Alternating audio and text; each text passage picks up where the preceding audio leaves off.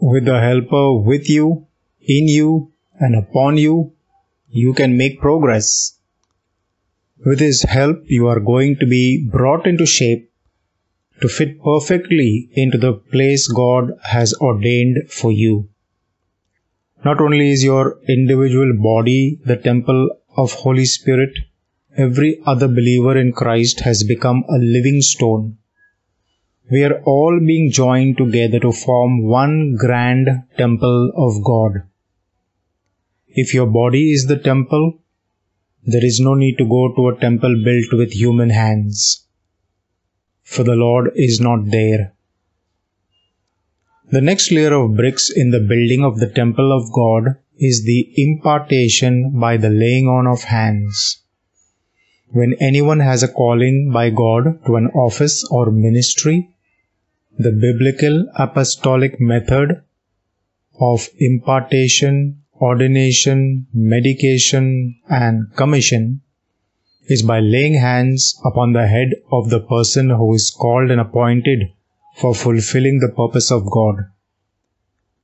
The scripture shows us clearly that this is not exclusively the privilege of the apostle, prophet, and pastor only.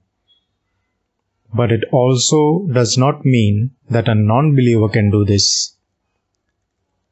I believe I was called of God to do this work of preaching the word and bringing light where there once was darkness. Light is the metaphor for knowledge of the truth.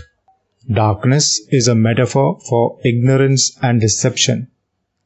Hands were laid upon me to confirm and ordain me into this ministry. From then on I have labored.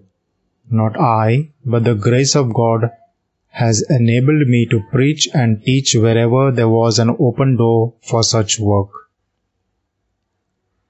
In the Gospel according to Matthew, we see the incident of children being brought to Jesus so that he could lay his hands on them, bless them, and pray for them. He laid his hands on each of them. This laying on of hands was for blessing.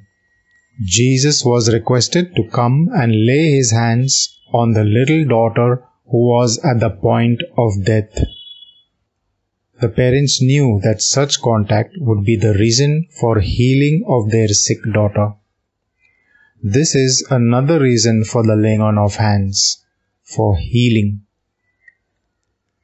We have a scripture that tells us that we shall lay hands on the sick and they shall recover.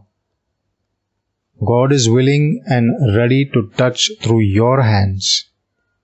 Are you ready to lay them on?